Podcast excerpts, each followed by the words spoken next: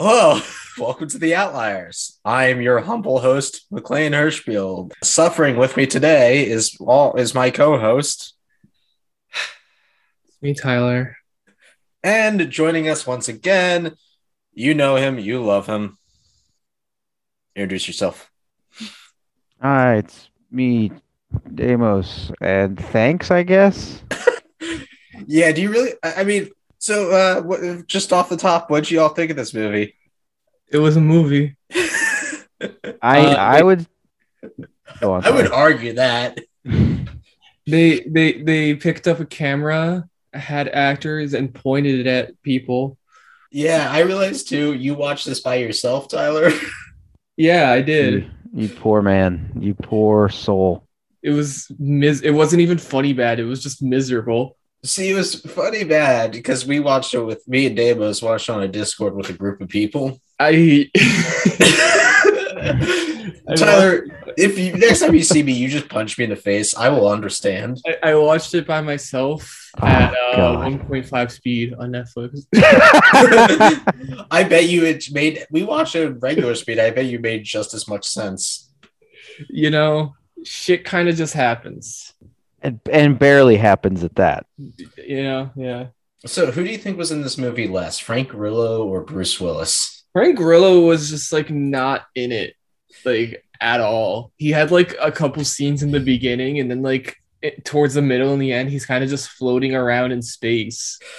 Yeah, and he gave his legendary last words. Yeah. So let's jump into talking about some background. How this came into my preview was, I forget what we were talking about, but I was talking on Discord with Deimos. I think it was you and someone else. Oh, yeah. I can't remember who was with us. We were talking about like how I think what started with it was like we were talking about Death Wish, like the remake, and how like Bruce Willis's career has really just taken a turn. And then like I came across this movie. And then recently, again, we were talking about that, and just recently Red Letter Media dropped that video where they talk about the last 2 years of his career. Somebody wrote an article talking, again, about this whole process of the downfall of Bruce Willis into C-tier, barely a film thing. Yeah, I mean, I don't know, you wouldn't really call this a B movie, would you? I don't think you could. This is a cash-in more than anything else. Jerry Seinfeld isn't in it. It's not the B movie. So let's do some background. So Walter Bruce Willis is an American actor. He began his career on the off-Broadway stage in the 1970s, and he retrieved his fame from the comedy series Moonlighting, and then once again in Die Hard on the big screen in movies. And now he's here at the age of 66, being Master Chief in a movie that we don't know the budget of. And I was trying to get a read on that. I couldn't. Yeah. It's like, I don't know how to define, like, it was enough money they had Bruce Willis. Tyler, guess how many minutes total Bruce Willis was in this film? Because McLean recorded it. He timed it. I timed it. And not like you see someone who's supposed to be Bruce Willis on screen, because there's a ton of this where it's just clearly his body double. Right. So take a wild guess, Tyler. How long do you think Bruce Willis was on screen? It's like less than 10 minutes. It's 8 minutes and 12 seconds. Yeah. And there were so many scenes where it's just clearly his body double. Yep. Just a skinnier, healthier back of the head. He's like in it, but he doesn't do anything. Yeah. Hey, he was in that epic fight at the very end where there was a push. He kind of just like stands around and like looks bored, and then every now and then it's just like, oh, I need a drink. I'm too old for this shit. Yeah, it's such a curious. Like, why is he doing this? It's for money, right? Like, there's no other reason. So they paid him. They had to pay him. I think someone on the Discord figured out that he took a pay cut and only took $1 million for this movie instead of his usual. I don't know. It's like I don't think Bruce Willis is like as influential as most people think he is. But definitely not anymore. He hasn't been in a notable film in his last movie. I was in Glass. And then there was the third movie in that series where they brought him back. Yeah, that Glass was like those are like the last two films that I can think of that he was in that matter at all. We accidentally found this movie. Like, he's been in stuff. I think the last thing I remember seeing trailers for him in was the newest Death Wish. Yeah, he's been in 11 of these. I wanted to say exploitation, but that's not right. Just these cash-in films. It feels like exploitation. In two years, he's done 11 in 2 years, which means he showed up for 2 days 11 times in 2 years. Yeah, it was one of those things. It's one of those things too where nobody makes. I think he made, like you said, 11 movies in 2 years. But he was. How many days do you guys think he was on set for this movie? I would guess around. So they had him on. They probably shot like all the bar scenes and stuff like that in a day. Yeah, and I think all the space shit was probably 2 to 3 days. I would bet that was 1 day. I think for every location major location change we see, that was a day for him. Yeah, that's what I was guessing. I would see, because there was the bar, there was the outside in somebody's field or a park, like a national park scenes, and then probably some set blue screen thing for like the space stuff, or where they just had close-ups of his face in the suit. 3-4 locations total, so maybe 4 days. You could probably squeeze some of those into like half days at 2 locations. Yeah, this is one of those things where I hope. Oh wait, I just found something interesting. Well, so the woman who played the woman with the giant sniper rifle, yeah, she posted a YouTube video of her experience on set. Oh no! Ooh. Yeah, it's pretty much like most of it is just her talking about being in the movie, and then it's like one selfie of her with Bruce Willis. Oh, interesting. I'm going to try to do a breakdown of this plot, but to be honest, I'm not quite sure what happened. There wasn't much plot. Do you know what the feeling is? You ever go on YouTube and watch like those video cutscenes where it's like somebody just took all the cutscenes from a video game? Yes, it feels like that. It feels like that, but for some arcade on rail shooter from some really low budget. It's like the $10 game you get on Steam, but just the cutscenes from it. Like something that would be kind of impressive if it was a one-man project, but in this case, see, I felt like I watched a shitty Mass Effect clone. But without any of the gameplay context, so they kind of just slapped. Anyway, so I'm gonna begin our rundown of this movie. Opening, falling from space. Bruce Willis is doing a Master Chief and falls from space. We have no context to what's going on. There's no setup for why this is happening. Is this a flashback? Is this the beginning of the movie? There's text boxes that are. Oh right, yes, there is. So we know that there was Q-bomb, which is brought up so many times, the Q-bomb. Don't you guys love the Q-bomb? No, it's stupid. Yeah. This is also... the unexplained war crimes MacGuffin. So yeah, this is also set in 2542, as we learn from black screen and text on screen. Oh, yeah, as they advance time. Wait, so reading the Wikipedia, I actually found... So, in Zafti, one of the planets that joins the Alliance in 2042, attempts to secede in 225-19. In this war, James Ford drops a Q-bomb on the rebel colony, killing 70 million people after committing an atrocity. Yeah, no. So wait, they were very vague about this. Mm-hmm. I thought it was pretty clear, and then they're just like, we might have talked over this. I'm not gonna lie. Yeah, that was what was mentioned through those little cutscene things when we were just talking. Over didn't realize that's. I thought it was this isn't the first time. So he killed 70 million rebels because they wanted to leave. Yeah, nuked a solar system. I guess the way they describe how that bomb works. Yeah, more planet. By the way, they stole that from Starship Troopers, Traitor of Mars. Oh, really? They have something called a planet-killing weapon called the Q-bomb. Oh, wow! Movie, straight up, just took the name and everything, huh? And that movie came out before.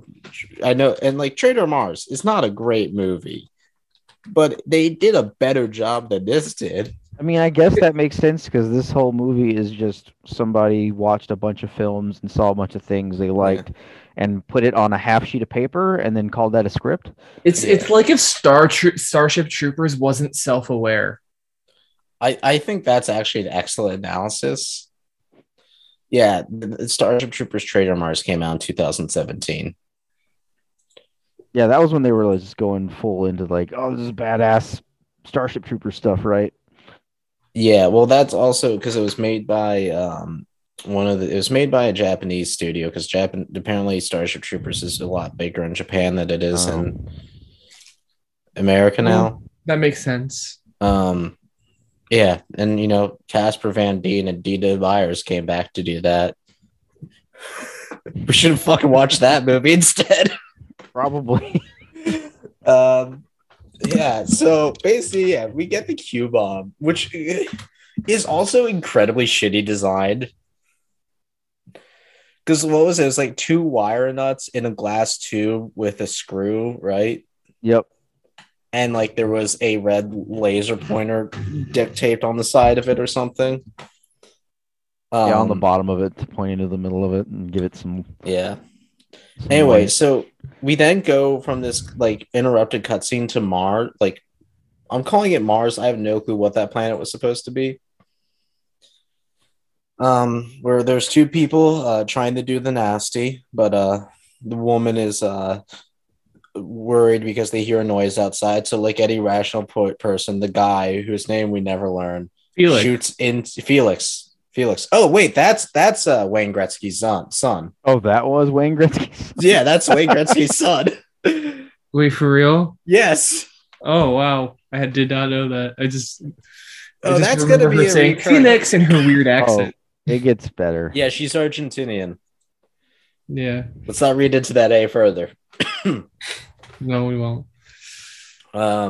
Yeah, there's a few people who... are related to famous people in this movie.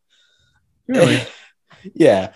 Here's the thing. I can't tell if any of the actors in this are good or not. Like, some are clearly bad. Bruce Willis. But I imagine for a lot of people, this is like, if you need work, this is the kind of thing you take because you probably got paid for it. I'm not even super sure about that. I tried to look up how much Frank Grillo made for his less than 5 minutes of screen time, but I don't know. It's just not out there. He spent so little time on screen. This might have just been like a friend of a friend type deal, and like quite honestly, I wouldn't put my name on anything like that if I didn't get paid, even if it was. He had to get something. He showed up for a day. He showed up for less time than. Yeah, then because here's the thing, he's not on any other scene where like he was in a trunk in the one building that we confirmed was like several other buildings in that movie. He was in the car full of light where he was pretending to drive.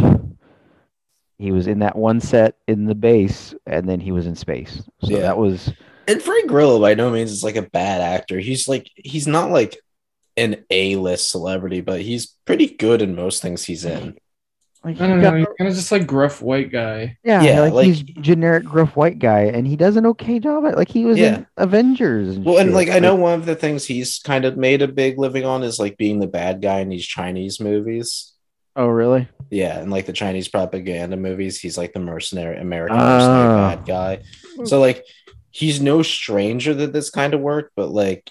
I imagine he probably got paid a lot more for those than he did for this. And I imagine he put more effort into those too. Yeah. I mean, I will say this. I won't say he wasn't trying, but like he kind of did the kind of thing I do if I'm acting in a friend's thing and I don't like that friend too much, which is just really ham it up. Yeah. I would say there were three people that tried in this. Like we're doing that. I'm curious to see who your three people are versus my three people. Do we want to keep going to the plot, or do we want to? I'm going to try to keep going, but if we keep interrupting ourselves, we'll be here all day. Yeah. Anyway, so something kills them, and we then cut to a bar on Earth, and by bar we mean what looks like some of those cargo containers they use for ships, welded together to look like a bar. I instantly picked up. I've seen that bar like a fuck ton of times in music videos. Which in like any other movie would be like, oh, cool, I recognize that set. In this movie, it's like, oh, okay, so this is like everybody kind of films here at this location. I don't know if you guys or Tyler, do you know what I'm talking about? This bar? No. It like the one that doesn't really look like an actual building. Anyway, it's like a warehouse. It's like someone took a warehouse and just decorated it. So we close in on the back of Bruce Willis's body double's head as he does a one-shot walk, which is just like, again, like that scene's the kind of thing I picture some camera guy like putting in his like portfolio without giving context to what that was from. It's like, yeah, I did a pretty good job on this shot. Don't ask what it's from. Anyway, so then so as it goes in, we see Avril Lavigne for like 10 seconds. Can't tell me that's not her. Then a bar fight starts because like they're mad that this genocidal maniac lives free, which kind of okay, bro. Yeah, like the guys. Understandable. Like those were the better people in this film. Yeah. And then Bruce Willis is just like, oh, whatever, I'm old and I'm gruff and I've seen some shit. Yeah. So then his buddy, and I'm looking at Dash. That's the character's name. Dash. I hate it here. Makes some jokes. And that is the only character development he does through the entire movie. That guy was the worst. Yeah. Yep. So then while at the bar, we get that there's something going on and they need Bruce Willis's help. Kind of. At least I think that's what happened. No, that is what happened. Yeah. Anyways, so then we cut to a military base where the Wrench, which we are told right away means engineer, is told her leave has been denied. Because, you skipped the part where the Australian pretending to be British generic Sean Bean comes in after the bar fight. The Australian pretending to be French. Yes. Oh, that's right. And Deimos, your favorite thing, berets, wearing a beret, like God. Looking like a real fashy motherfucker. All these guys wearing the generic military black attire that you said you've bought for your own work. Not even for my own work. It's just like, ooh, I need like a sweatshirt and a sweater and this thing. Oh, like this is the kind of thing I'm looking for. I'll buy this. It's $10. And it's kind of like, I'm not gonna lie, I'm looking at in my closet. It's kind of shitty, actually. It's that's before I understood like things are cheap for a reason. I got it when I was a lot younger, not a lot younger, but point being. Yeah, they went on the Amazon and like, cool, 1, 2, 3, 4, 5, order. There's a lot of things where like they went on Etsy or Amazon to get them. God. It's so weird because like some parts of the movie look super cheap, and then there's like so many fucking like really expensive CGI shots, and I just like I don't know what the fucking budget level for this movie. Before we go any further, okay, the other thing, the opening. When it starts playing that terrible ass fucking song they keep playing, that like their theme song that is so terrible, and with the shot of the planet where they just spun an image, like the planet wasn't spinning on rotation, they just spun an image of a planet on some effects thing in a computer because nothing's moving. Oh, and yeah, so cheap. They probably spent a lot of money on that one song, and there's like, we might as well get our worth out of it. It's so bad. You mean the wonderful song by Scott Glasgow? Is that what? Did you look up that song? I looked up who the composer for this movie was. Anyway, also, like, how about the fact, like, when the Argentinian lady, because I did not know her name either. Oh, I don't know. I don't remember her name. That was fun. Like we spent like a solid 5 minutes trying to figure out what her accent was when we watched, because it was just like it feels like they were trying to tell her to not do her accent and she couldn't. And so that's what it was. Yep. And it felt like it because she was trying not to. She drifted into like 5 different accents by accident. Yeah, like if they kind of just let her talk how she's like normally talks, probably would have been fine. That can work sometimes. Yeah, it's like your spacers. People come from all over. That would be fine. Like, yeah, it's like this crazy idea that in the future there'll be more than Americans. No, that's actually not possible. It's counter-revolutionary. Yeah. We all become one. That's just how it goes. Well, as we do know from this movie, it's pretty much only white people that survive. So I guess it checks out. Wait, was there a single person in this movie who wasn't white? There was the guy in the poncho. Okay, that was it. I think that's the only one I could think of. And that child. Oh, yeah, the child who appears for like 30 seconds. Yeah, that scene was so fucking weird. But anyway, the Argentinian woman, remember we saw the orange tip on her prop gun still? Like, they didn't even spray paint that out. Yep, they couldn't deal with it. Oh, my God. I feel like we saw that a few times. Like, so then we were on the military base, and, like, you know, things are going on. The specialist is told she needs to prime the Q-bomb. Hey, but no, we got to go. Sorry. You skipped Frank Grillo's introduction. Right. This is great. So we're introduced to Frank Grillo driving a Toyota Tacoma. This is like hold on. Actually, that's believable. I believe in 400 years you can still be driving a Toyota Tacoma. This was like allegedly like 1 or 2 minutes after that one person called in first contact with an alien race, and you're just hearing like driving sound effects and lights flashing in all the windows of the car, so you can't see anything, and just Frank Grillo talking into the ether. Yeah, but it's also I just don't understand, because like you see so many shots of like aircraft and like spaceship like being the norm, but then there's people that are just still like driving on the roads like nothing. And in the future, there will still be cheap motorcycles from the 2000s, 500 years in the future, that people drive and call baby, which is what they did. Like the bare minimum of making this seem like the future. Yeah, like to the point where I don't get why it's like, well, if we just have this set in like the year 2100 or 2080, because like people still dress like they do now. People, there's this one funny scene later that we didn't get to yet, but like everybody's chilling in their like big ass space armor, and then this guy just like walks into the scene wearing a t-shirt. I feel like that's most of this movie, Tyler. Anyway, so yeah, but yes, and also like I love that, like, to explain why the car doesn't look like it's moving, we just hear the noise of brakes hitting. Oh yeah, because he like pulls over, and like so he's supposed to be on the highway, but like he's clearly driving on like one of those like side roads that like literally is the only purpose of them is so you can film without getting like a ticket on it or having to get a permit to film.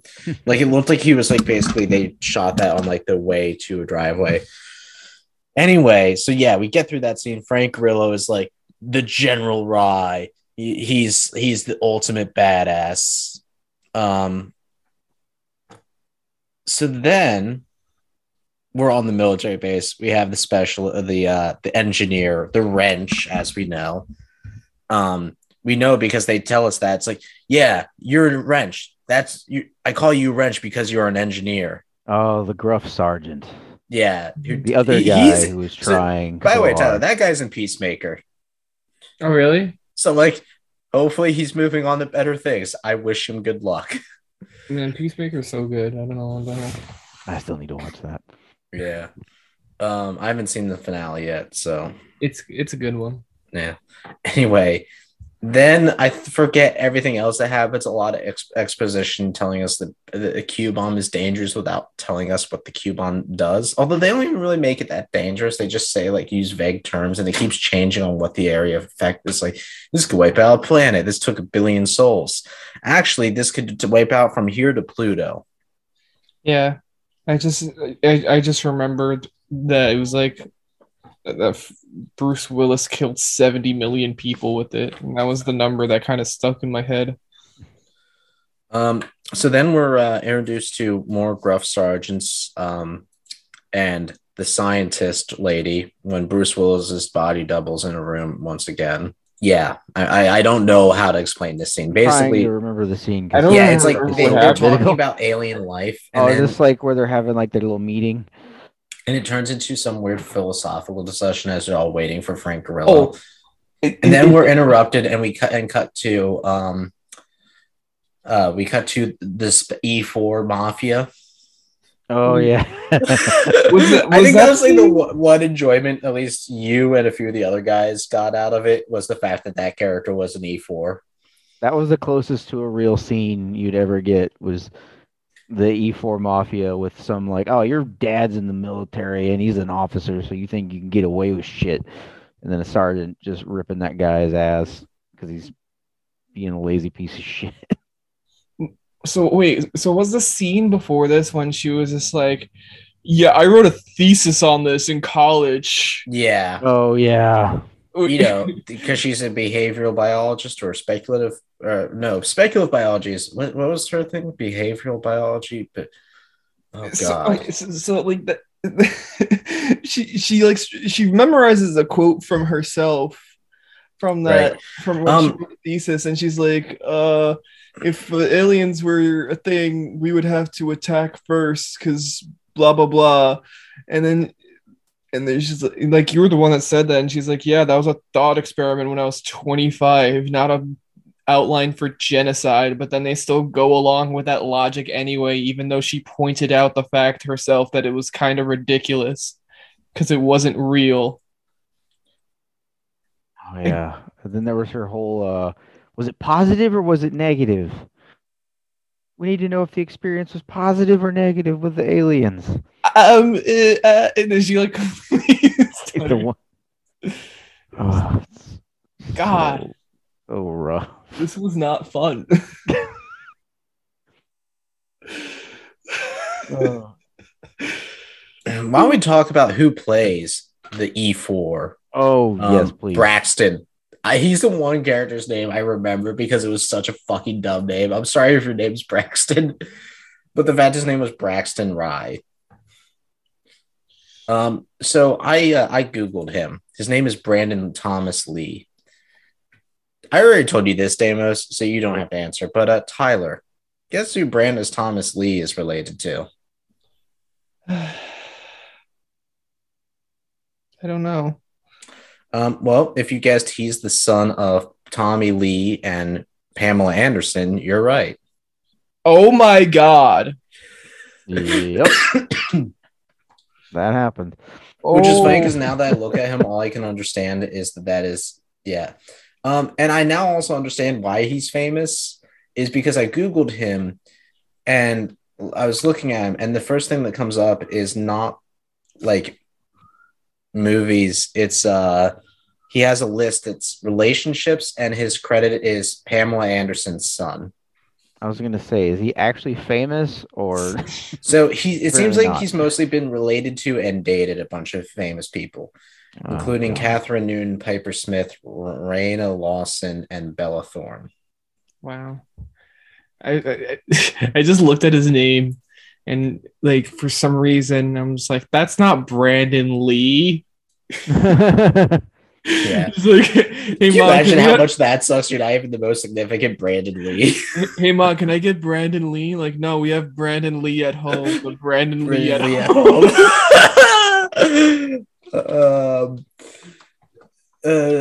God, yeah. And it's funny, now I look at him, all I can see is Tommy Lee. He just looks like Tommy Lee with like a slightly rounder face. Right. So yeah, Deimos, you're the specialist on analyzing how enlisted men interact in movies. What'd you think of this specialist? Oh yeah, that was. I mean, acting as a specialist, there was only the one scene. Other than that, it was just that guy trying to act. Act hard, not doing well, but acting. Yeah, hard, but he tried. I mean, that's the thing. I'll say he tried. Yeah. I don't know. It's like one of those things. I feel like I want to be hard because there's sometimes like where like a bad director and bad writing could just make it impossible. And it's one of those times I think because that was every scene he was in was so bad and so dumb and so useless. Like they went out of their way to feature him. Yeah, like, because why? He's Tommy Lee and Pamela Anderson's son. But why? Probably because Bruce Willis was unwilling to do any sort of actual acting or action scenes, so they needed their actual actor. Leads just like weren't in the movie, so they needed someone else to like fill in the screen time. But yeah. that's how this whole film felt. Was like everybody was like, there's no real main character. There's no real anyone. Everything's just like divvied up into little bits and pieces between all of the characters in the film. It always seemed like no one knew the other person. Like so many dialogues, it felt like no one was actually talking to anyone. Yep. Even the one quote unquote existing relationship, which was the crazy scientist lady and Bruce Willis. The fucking genocidal general who were formerly married. And I love, like, was it you or Rock or someone else in the Discord who called it, like, the moment we saw her? It's like, that's his ex-wife. I can't remember who did it. I think it was somebody else. I feel like that might have been Brian. Yeah, I think so. It's like, so, like, painfully cliche. Yep. At least, especially in, like, the first 30 minutes where we're introducing, like, all the characters and, like, every single scene is straight up just, like, bar for bar fucking ripped off from an overdone cliche. Yeah. Everything was a cliche. Oh, shit, that's my ex-wife. I'm, like, come on, babe, there's nothing out there. I'm amazed that this, how do I put this? I'm amazed that like there was never like the mention of divorce court once in this movie. No, it's been out. It's a bit outdated. In the future, you kind of just like you don't need to. All marriages actually start with divorce in this in the future. Yeah.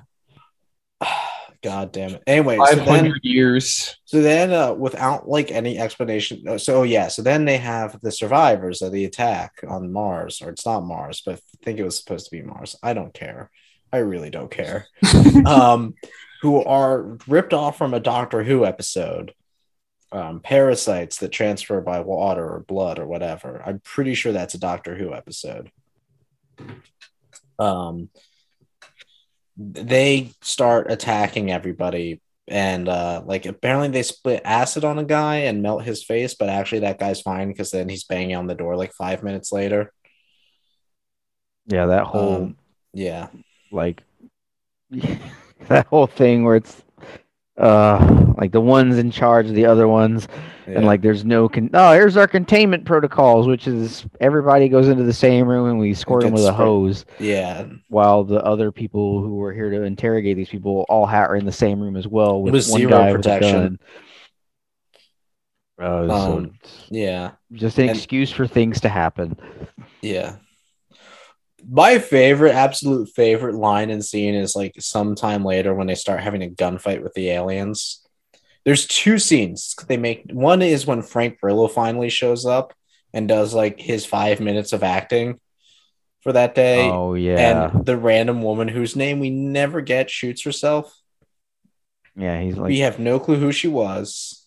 We know she was infected, and then she shoots herself. That is the entirety of that. Frank's scene. Like, no, you get back in the fight. We need you. You hold it together. And he turns around and she blows her own head off. Yeah. Oh yeah. I actually forgot that happened. I only remembered it because McLean mentioned it because it's so forgettable. Yeah, my brain's cursed and I remember this shit. It's like the first half and like the second half just like just don't feel like the same movie. Yeah. So then, like, we also all have another wonderful scene when one of the gruff sergeants gets shot in the head, and fucking Braxton goes, "We need a medic," and it like the one like ounce of like a good tiny bit of writing is like looking at him getting shot in the head. The doctor goes, "Yeah, I'm a doctor, not a god," which was kind of a throwback to Star Trek because they're quoting Bones, like, I'm a doctor, not a insert random word here. Yeah. Jim, I'm a doctor, Jim. Anyway, then Bruce Willis does one of his 10 seconds like stints of acting and blows up an alien with a rocket launcher. Also the most piss poor rocket launcher of all time. Yeah, and they were also like using Nerf guns throughout that entire scene. Like, they were just so obviously Nerf gun spray painted black. I don't know if I'm the only one who picked that up right away. But... Oh no, it was very. They looked so plasticky. Yeah, they were terrible looking guns. Yeah. Anyway, so then we get the suiting up scene, which this scene felt like it lasted forever. It really did. They tried to make it into a big deal as everybody put on the Halo armor they bought from Etsy. Yeah. And there's the Blood General. Yeah, it was we also confirmed that was just Master Chief armor that they added one or two things. Yeah, it's spray painted, most of it white, except for the hero armor. Yeah, which was orange, and Frank Grillo's armor, which was black. Oh yeah, that's right. Oh god, it's and nothing against the Etsy armor because that stuff's fine, but they literally they found somebody we need 5 sets of armor and just got it off of Etsy from them. Yeah, it's hey, it's prop design guy. Here's $10,000. Make some armor. He's cool. Goes on Etsy, buys it for $1,000, and then pockets $9,000. Spray paints it all white, puts some lights on the shoulders, and calls it. My job here is done. And, oh no, he did make those helmets because they couldn't afford to. I don't. Actually... Although I think those might have just been Mass Effect helmets without the glass. They were shaped kind of like it, but Mass Effect didn't cut them that high. Again, I refuse to It's one of those things I refuse to give this movie credit for any originality.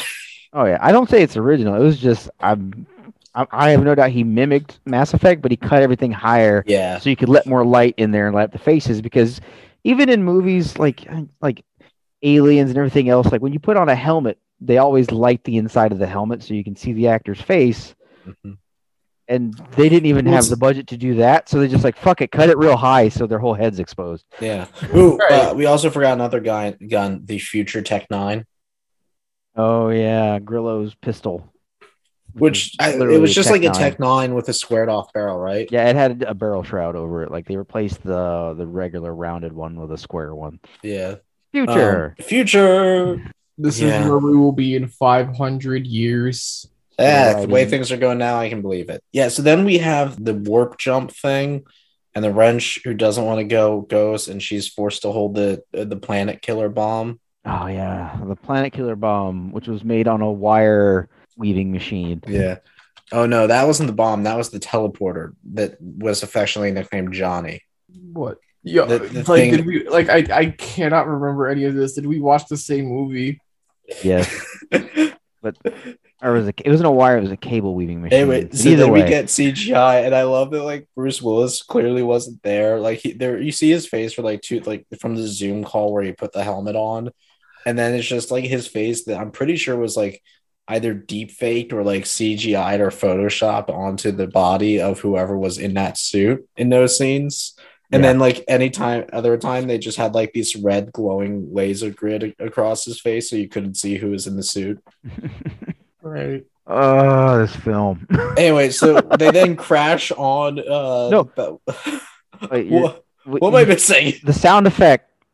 Oh my god, the car crash. So as they're that whole fucking into a space battle. They glide to space and they just come across a space battle. And as we said, it looks like there was a better movie that they glided past. Yeah. They warped into another dimension, into another film, which was being anyway, let's get back to our own shit. Yeah, which also here's the question: why do they have spaceships if they can teleport jump like that? Why would they teleport into space if they could? I guess the whole thing was oh, we didn't warp to the right place, but all of a sudden there's space flight suits that can handle re-entry. I'm still not over how we have spaceships, we have teleporters, and we still have fucking cars. Oh, yeah. Oh, by the way, one of those spaceships is straight up one of the human spaceships from StarCraft. They just had a 3D model of that ship that they used. Also, by the way, Deimos, how much did you love the motorcycle in this movie? Oh, yeah. That motorcycle brand is a Victory, and it's been dead for years. They were fine motorcycles, but the fact that they had, there was a Polaris, ATV in here as well, or one of the side-by-side vehicles. Yeah. Just all these, 500 years in the future, here's still a gasoline-powered vehicle. I laughed so hard. Of course, going back to when they land, they all of a sudden don't have their crazy space plastic Nerf guns. They have just AR-15s with crap on them. Yeah, which makes me think that those were filmed on different days. Like, I think what we saw on the force was the first day of shooting, and they didn't have the regular guns ready yet.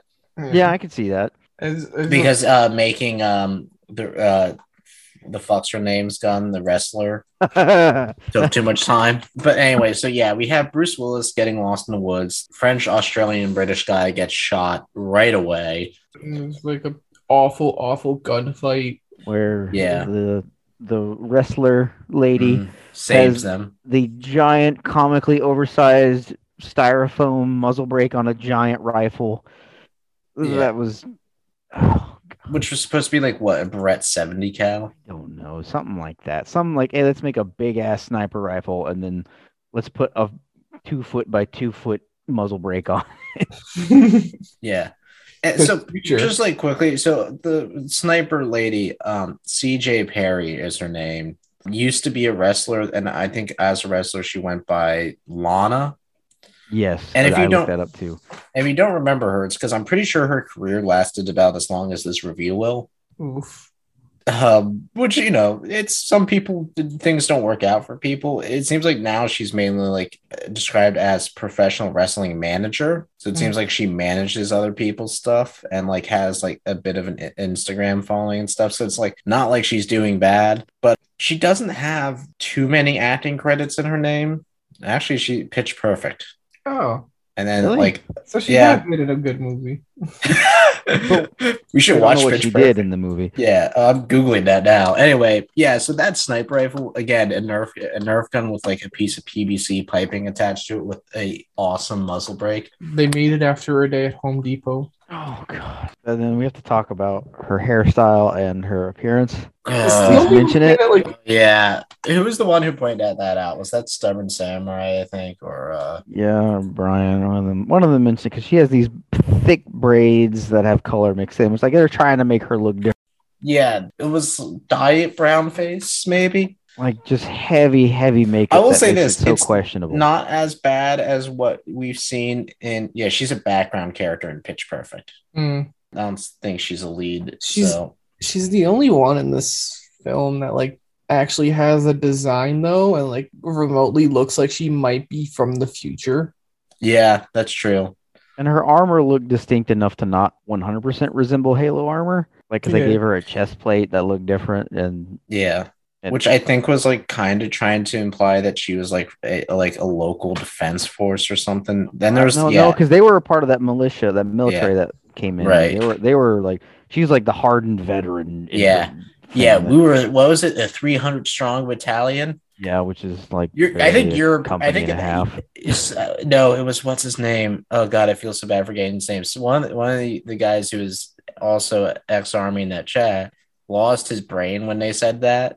Because a battalion's not 300 people, if I'm correct. It's usually around 1,000 or so. Yeah, so 300 strong battalion, and then it was like what, they were cut down to like 12 or something ridiculous. And that was the only non-white person in the film, and his costume was a poncho he could find at the army surplus store. There was a lot of background characters. It's like come as you are is what I got from how it was described, and I feel like he was one of them. It's like, cool, dress like an army man and show up like that. And that guy suddenly realized, I don't really have that. Which is why I think he went to the surplus store. He found the cheapest thing he could, which was camo, which was a full-size poncho. It's like, I'll just wear this. No one has to, like, I don't have to wear anything underneath it that's crazy. Yeah. And I'll take this black patrol cap, and that's my uniform for my three lines of dialogue. On top of that, we also had Black Rifle Coffee hat guy. Oh, yeah, that douchebag. I don't know for sure, but we just kind of ran with that as a joke, who was part of the civilian side of the militia. And then background character is a hero, white hair, old man with like the straightest white hair in the world. That guy, may he rest in peace, you know, pour one out for a real one. Yeah. So then we Bruce Willis is rescued by Braxton. Yeah. In a weird, I don't know what was happening in that scene. I think the aliens were like messing with his brain. Oh, which that part. Is this the one he just like euthanizes? Oh. Yeah, he just shoots the one alien in the head. Also, we got to talk about those two aliens he meets. I have never seen Lord of the Rings, but I even recognized that was like ripped off from Lord of the Rings. Yeah, the two cosplayers in the woods, and the one chick who was like 3 feet off the ground, trying to make it look like they were hanging off the trees. Which is and to say the designs weren't bad, but like they weren't good either. It didn't make any sense. Very generic. Yeah, it's like there's no design direction for the bad guys. Like they didn't have an actual alien design on paper. So like they're wearing rain jackets over what looks like motorcycle tops. Like I'm not joking. That's what it looks like. A bunch of them were wearing like the purple like cloak vests that make them look like cultists. Yeah. Yeah. And wearing cheap like black mesh masks so you can't see any detail on the face. They look like they could be like Power Rangers villains to me. No, do you know what they remind me of, Tyler? Huh? Do you remember Suburban Nights? Fuck you. But do you remember the bad guys from Suburban Nights? Every day I try to forget Suburban Nights. Tell me that I know what you're talking about. That is so what they remind me of. Holy fuck, this movie ripped off the Nostalgia Critic. But yeah, 100% the big bad guy, like who was the only one, like somebody dug out their full cosplay of a monster and brought it straight up, like you said, a sword from the Uruk-hai from Lord of the Rings. Yeah. And like Cthulhu mask. It's in like some airsoft or Cthulhu mask. Mm-hmm. I'm pretty sure that's an airsoft mask because I've seen that on a store before. Like it's like when you like go by the Dick's Sporting Goods and they have the airsoft section. I'm pretty sure I've seen that there before. And yeah, it's like it looks like they took a bunch of different costumes to put together. It also looks like the person inside that thing did not have a good time moving around. It was like they had like football pad shoulders with spikes on them and shit. So like, they had no mobility. And then, you know, I'm kind of just skipping around because I do not give a fuck about this movie. There's so much yet. So little. Oh my god, the dick gun, the space cannon. Oh, we haven't got there yet. Yeah, I know, but I just remembered that. Wait, so they like the gang rescues Bruce Willis. They rescued the guy who got shot, right? Yeah, and he dies. Bruce Willis kills him. Yeah, so Bruce Willis just like straight up euthanizes him, and it's just like what he was gonna die everywhere anyway. And like Braxton like looks at him for a second, like what the fuck, dude? And he's like, what? He's gonna die anyway, and nobody like questions his decision whatsoever. Everyone's just what's his name asked for it too, though. So at the same time, like but and then this all happens at that little hideout where all the refugees and the few surviving soldiers are hiding, which is they have those water crate things. Yeah, those like metal containers that have the big plastic. Yeah, like the ones they use on job sites all the time. Yeah, like you see them on trailers for a lot of people around here use them for mobile, like car washing businesses. But yeah, they're on job sites and anything where you need a large quantity of water. And they had like 15 of them to fill up the set in this warehouse.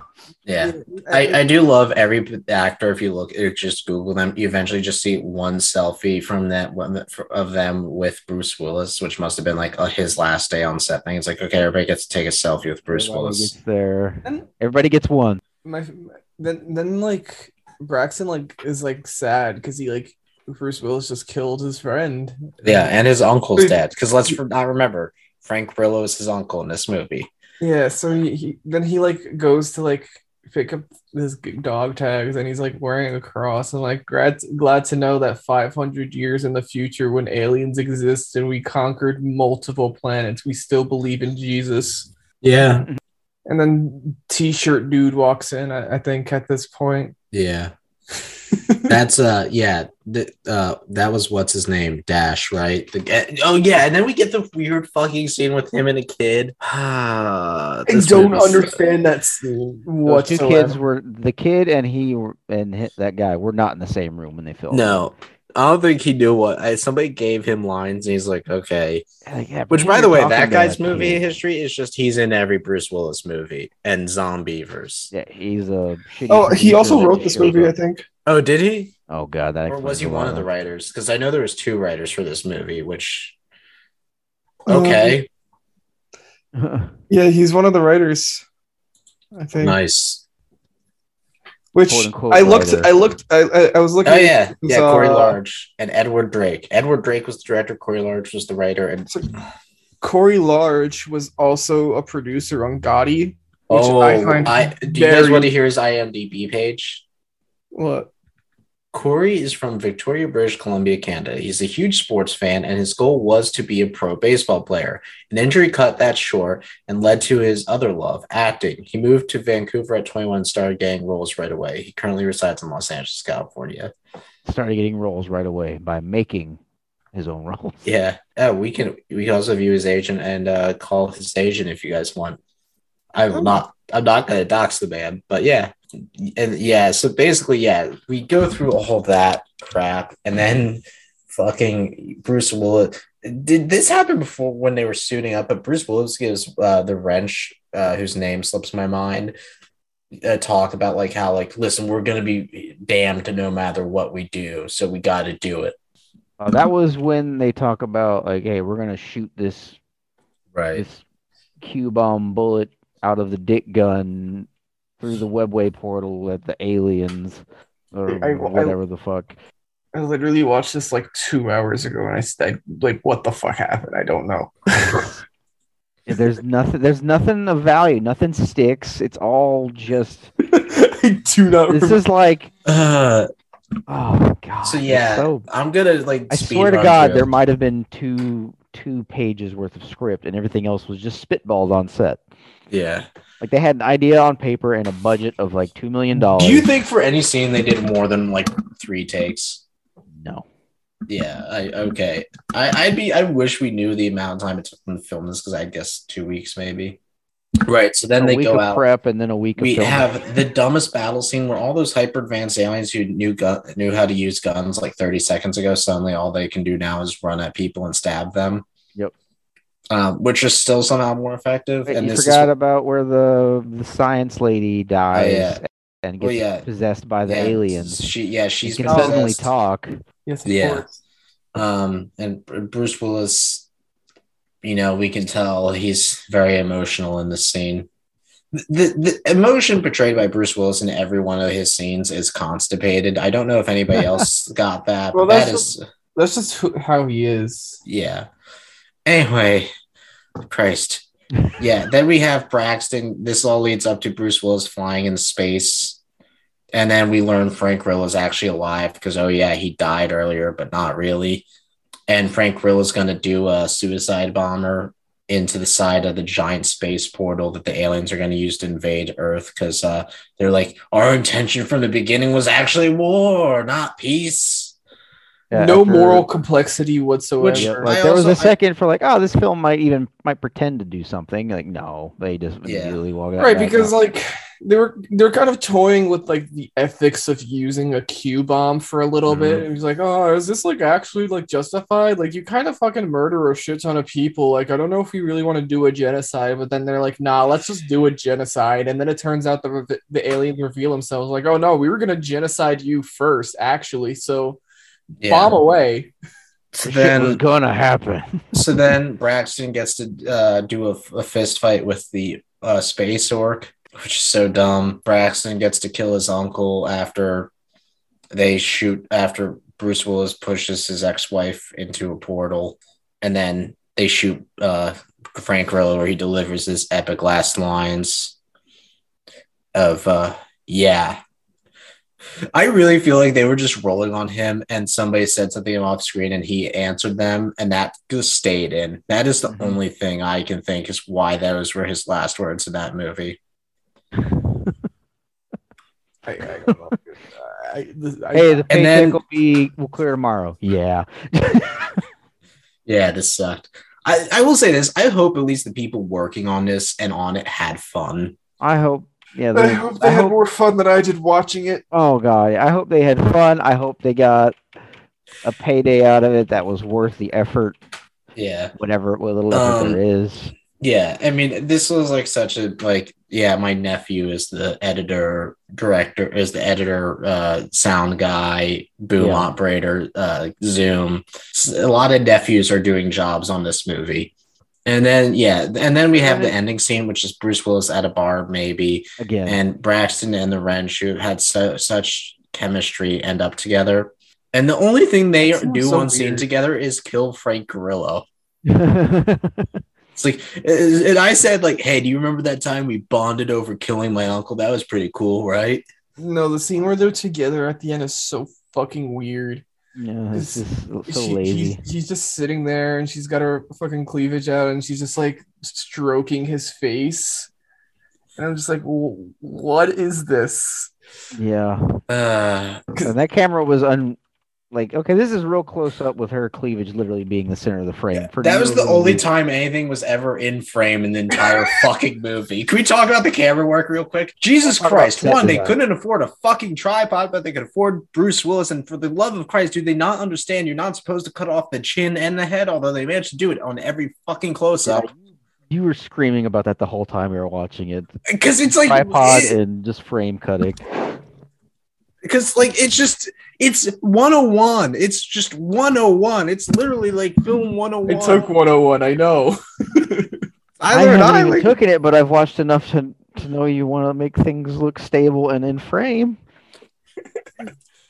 It's like page one of the textbooks. Buy a tripod. Fuck. I'm sorry, but, it really bothered me.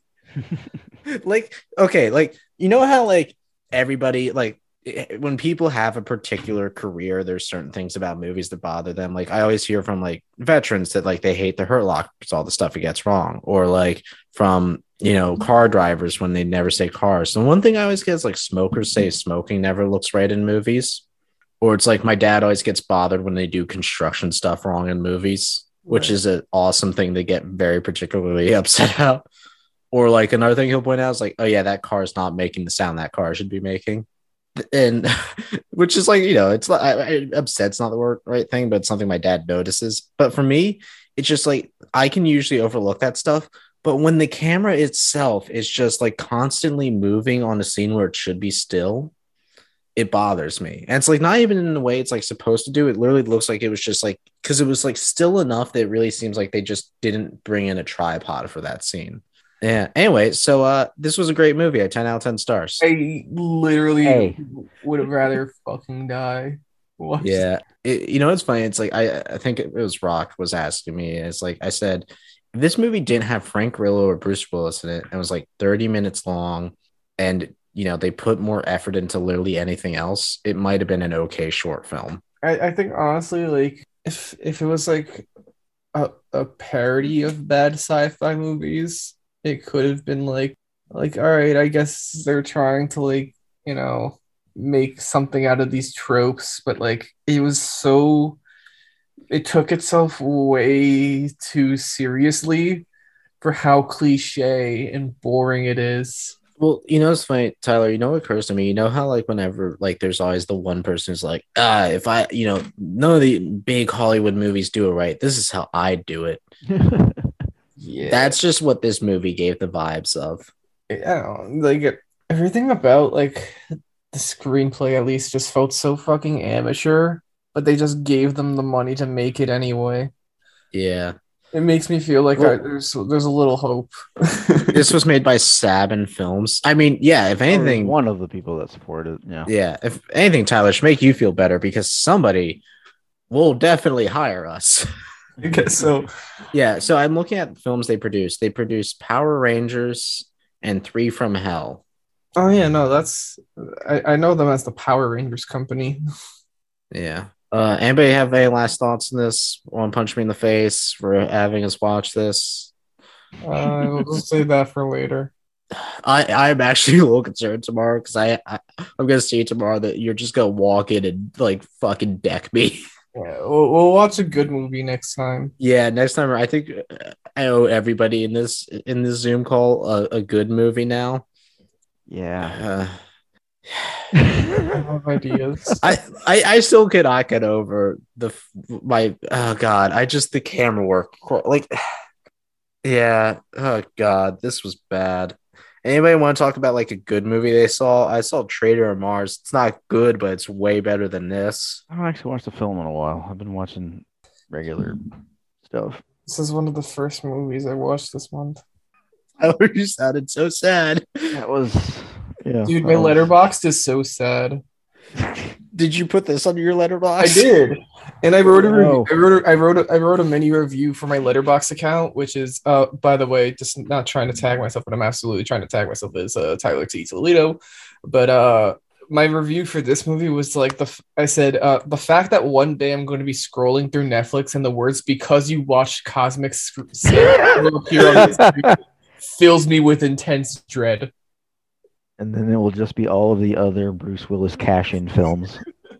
Dude, like I am scared of the day that I'm just like, you're gonna scroll through Netflix and I'm just gonna see that. Yeah. I'm looking at the other films made by Staub, and there's a lot of Nicolas Cage films. Oh my god, Nicolas Cage is another guy. Fuck, we should have watched a Nicolas Cage film. We should have watched anything. Fucking Pitch Perfect. Fuck. I like Pitch Perfect. It's a fun movie. Fuck, every other movie we've talked about was better than this movie. Anyways, enjoy us next time when we all watch Breach, the Bruce Willis movie. Oh, no. I'm pretty sure you guys will actually team up to kick. They use the sets from this movie, or Breach. They use the sets from Breach for this movie. That was one of the few. Which makes me wonder if those were filmed at the same time. Probably. I mean, this was all done in the last 2 years, so maybe. What was the release order? Let me look at it real quick. Never mind. Fuck it. I don't want to look at it. I mean, God. You know, it's funny. It's like the recommended for you. There's a lot of better movies recommended to me. It's like, yeah, you watch shit like Traitor of Mars and then Spectral, which was that Netflix movie. I don't know if anybody remembers that. Nope. That was, again, a better movie than this. So Preach. Yeah, it's written by the same guys, Edward Drake and Corey Large. It came out in 2020. Bro, they really just be pumping these shits out. He's getting $1 million a film to do these awful things. Starring Bruce Willis as Clay and Corey Large as Lincoln. I should just like give up all of my pride as a writer and just like get into this bullshit and make money. Yeah. It's like actually trying on making good films, just like make a bunch of garbage and then like profit. Yeah, it's like, oh, you know what? Time to sell out and be the writer for Bruce Willis. Although I think for the key to that is you have to be friends with someone like Bruce Willis to make this work. Yeah. I don't know, dude. You need that to sell it in other markets where you make your money. I'm just gonna give up on trying to improve myself and just like. But like how are these movies keep going? Because like, who's watching besides us? Who's watching these? They have to be tricking people in foreign markets. No, there's just like a whole like secret population of podcasters.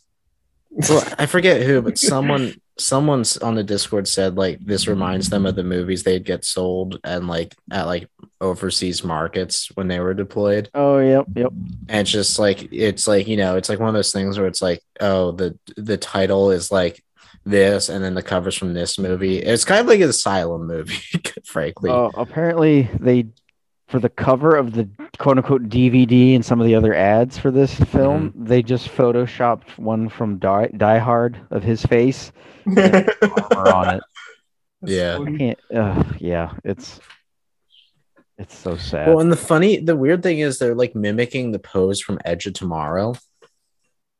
Yeah. I got the better movie in the chat. Like, it's straight up, they just photoshopped the armor onto him, or they photoshopped that head onto his body double's body wearing the armor, which is what I bet they did. Exactly. That's God. That's funny. But like the mouth isn't right too. It's like they had to alter it, I guess, so it didn't look exactly like the scars are the exact same. Yeah, it's the lighting's the same, the scars are the same. They just like, hey, let's alter, like, pay somebody to Photoshop his mouth open a little bit so it doesn't look 100% the same. Oh my God. That's hilarious. Yeah. Don't watch this movie. This whole thing. Don't watch this movie. Netflix has so much better content. Yeah. Tyler, what was it? The one day you'll get a because you watched Cosmic Sin. I feel like that's gonna happen in like 2 weeks, and I'm gonna walk in the class, and you're gonna slap me, and I will have deserved it. I'll just like, hey, what's up? Bam! Ugh. Cosmic Sin. Yeah, okay, I deserve that. He's got a get out of jail free card for. Tyler has multiple get out of jail free cards. At this point, if Tyler hits somebody, I'm gonna have to help him bury the body. Because I've also made him watch 7 hours of Nostalgia Critic, Deimos. Okay, but like I also kind of did that to myself. Yeah. You were the one who actually recommended that. This was all on me. Yeah, and you made him watch it alone. I know, that was mean. I was like, I should ask, and then like it was like the Discord thing was absolutely spur of the moment. Yeah, that came out of nowhere. Because you said you didn't. I don't think you said you didn't have Netflix. I was like, yeah. Oh, I'll just stream it. And I was like, I was like, I wish I could have invited Tyler to the server because I could have just had hit. Oh boy. Yeah, and then you mentioned right before the stream we started recording this that he had to watch it alone, and just like yeah. I don't think I could have done it. I did it in 2 sittings. Like I actually no, at 3. I think I could have started watching it last night, and then I was like, damn, this shit's boring. And then I like went out and was like talking to my roommates for a bit, and like and then it was like right before I went to bed, and like let me just watch some more, and then I fell asleep. Oh man, that's rough. And I woke up this morning and then finished it. I think if I personally, like if I like was in, like I think I just would have played video games while watching on my phone or something if I had to do it by myself. I did watch it at 1.5 speed. Yeah, that's you didn't get to enjoy that sweet music video or that song, that terrible song. The way it was, I heard it was just much quicker. Yeah, I think that's it for this episode. We are over our mark for time in an episode. Yeah. I thought we weren't going to have enough to talk about. Yeah, I've been McLean. This has been The Outliers. Thanks for joining us, Deimos. I'm sorry, Tyler. It's okay. Yeah, we're watching a good movie next time. Yeah, I think we need a cleansing movie. I've been McLean. This has been The Outliers. Goodbye. May our editor play every mannequin now.